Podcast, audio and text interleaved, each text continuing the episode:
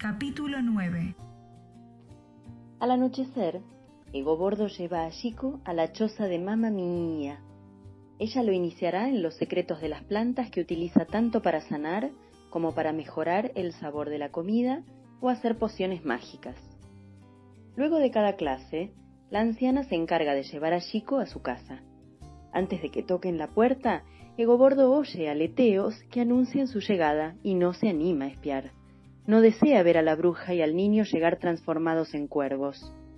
¿O no era eso lo que había hecho mamá mía, oculta en la vegetación, la noche en que la encontraron? Convertirse en pájaro y salir volando. Es cierto que los aleteos que oye Ego Bordo son de cuervo, pero no de dos, sino de uno. Uno que la bruja oculta en su ropa, un cuervo amaestrado que utiliza para demostrar sus poderes y hacer creer que se metamorfosea y se transporta por los aires. Esto es lo que ha descubierto de una sola mirada Chico la vez que la encontraron en el río, el pájaro tapado por los ropajes superpuestos. Con el tiempo, mamá mía le cuenta que realmente puede volar, que aprendió a hacerlo de pequeña, pero que ha pasado tanto tiempo desde que se subió por última vez a una escoba que cree haber olvidado cómo se hace. Mis mayores dicen que una vez que uno aprendió a andar en escoba, nunca se olvida. Tal vez sea cierto, tal vez no, piensa Chico. Tal vez mamá mía no haya volado nunca. Con ella es preferible creer lo que uno quiera, o lo que uno pueda.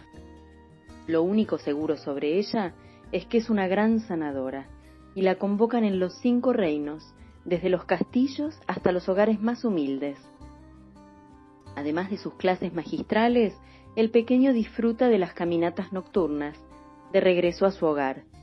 Le gustan porque comparten confidencias y porque muchas veces en el camino surge de la nada una feroz perra negra y otras veces un grupo de cabras noctámbulas, serpientes, escorpiones, asnos, burras, carneros, mientras desde el aire los acompañan búhos y lechuzas y bandadas de murciélagos, y todos se comportan amigablemente.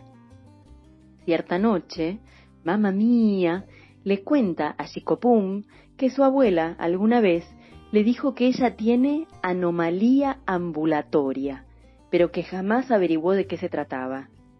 Lo tienen las personas que han visitado el más allá, es decir, que han estado entre los muertos y han vuelto al mundo de los vivos, le explica el niño. Mamá mía se detiene pensativa.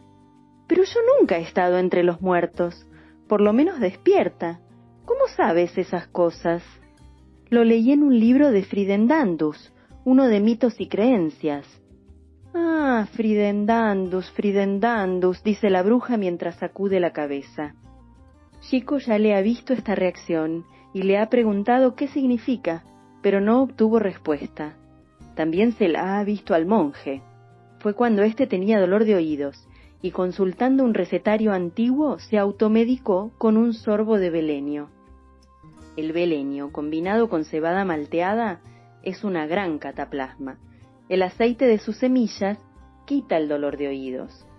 Bañarse los pies con belenio produce sueño.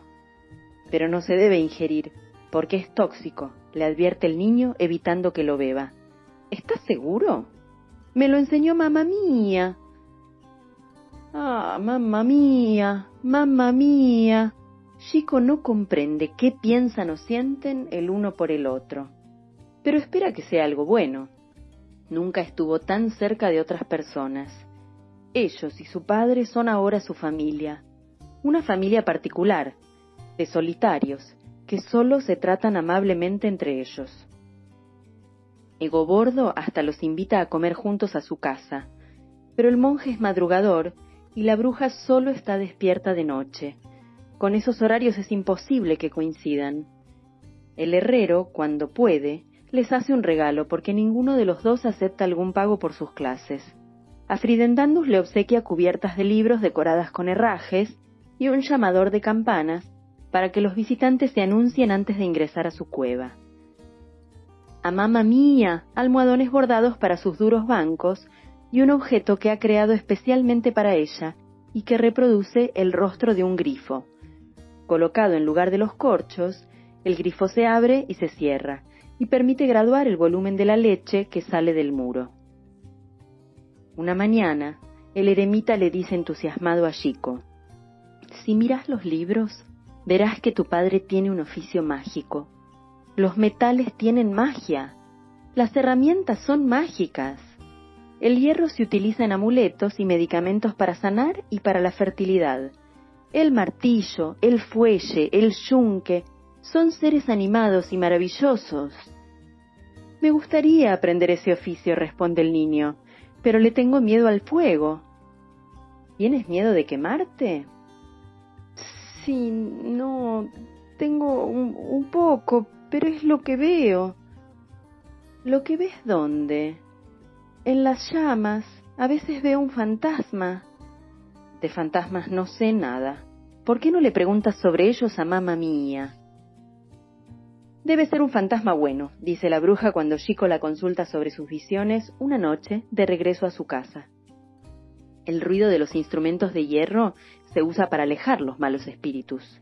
Es una señora. Mamá mía sabe quién es la señora. La visitó en un sueño o la vio en el otro mundo.